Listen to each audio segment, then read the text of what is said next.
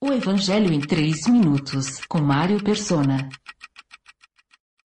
O semeador saiu a semear. Enquanto lançava a semente, parte dela caiu à beira do caminho, foi pisada e as aves do céu a comeram. Enquanto o caminho nos fala da influência humana, pois é o lugar onde as pessoas pisam, eh, Jesus explica que as aves representam Satanás.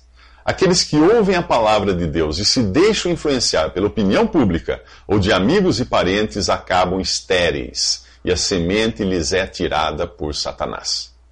O diabo está mais ativo na cristandade do que nós podemos imaginar. Ao ler a parábola do grão de mostarda no Evangelho de Mateus, capítulo 13, você encontra as mesmas aves fazendo seus ninhos nos, nos ramos da grande árvore de mostarda que representa a cristandade os, as aves ou agentes de Satanás estão confortavelmente instalados nos ramos da cristandade, visando atrapalhar a obra de Deus. O diabo não age só nas coisas ilícitas e imorais, o diabo atua principalmente na religião.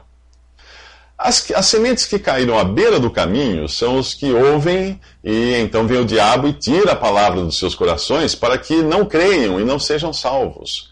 Infelizmente, muitos são como a beira do caminho. Querem estar onde a maioria está e pensam que fazendo isso de uma maneira religiosa ou evangélica estão seguros. Isso é engano. Os agentes do diabo estão fortes e ativos nas igrejas do mundo cristianizado. Parte dela caiu sobre as pedras, e quando geminou, as plantas secaram, porque não havia umidade. As que caíram sobre as pedras são os que recebem a palavra com alegria, quando a ouvem, mas não têm raiz. Creem durante algum tempo, mas desistem na hora da provação. O coração humano é duro como pedra, pois essa é a natureza da carne, sempre resistente ao Espírito de Deus.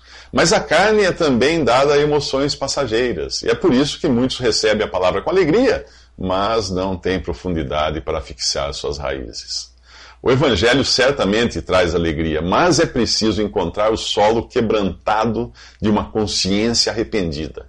O profeta Jeremias descreve como foi sentir o peso do seu pecado. Eu me arrependi depois que entendi, que entendi. Bati no meu peito, estou envergonhado e humilhado, porque trago sobre mim a desgraça da minha juventude. Se você acha que crer em Jesus é só alegria, certifique-se de não estar entre os que desistem na hora da, da aprovação. A convicção de pecado e o arrependimento são partes integrantes da conversão.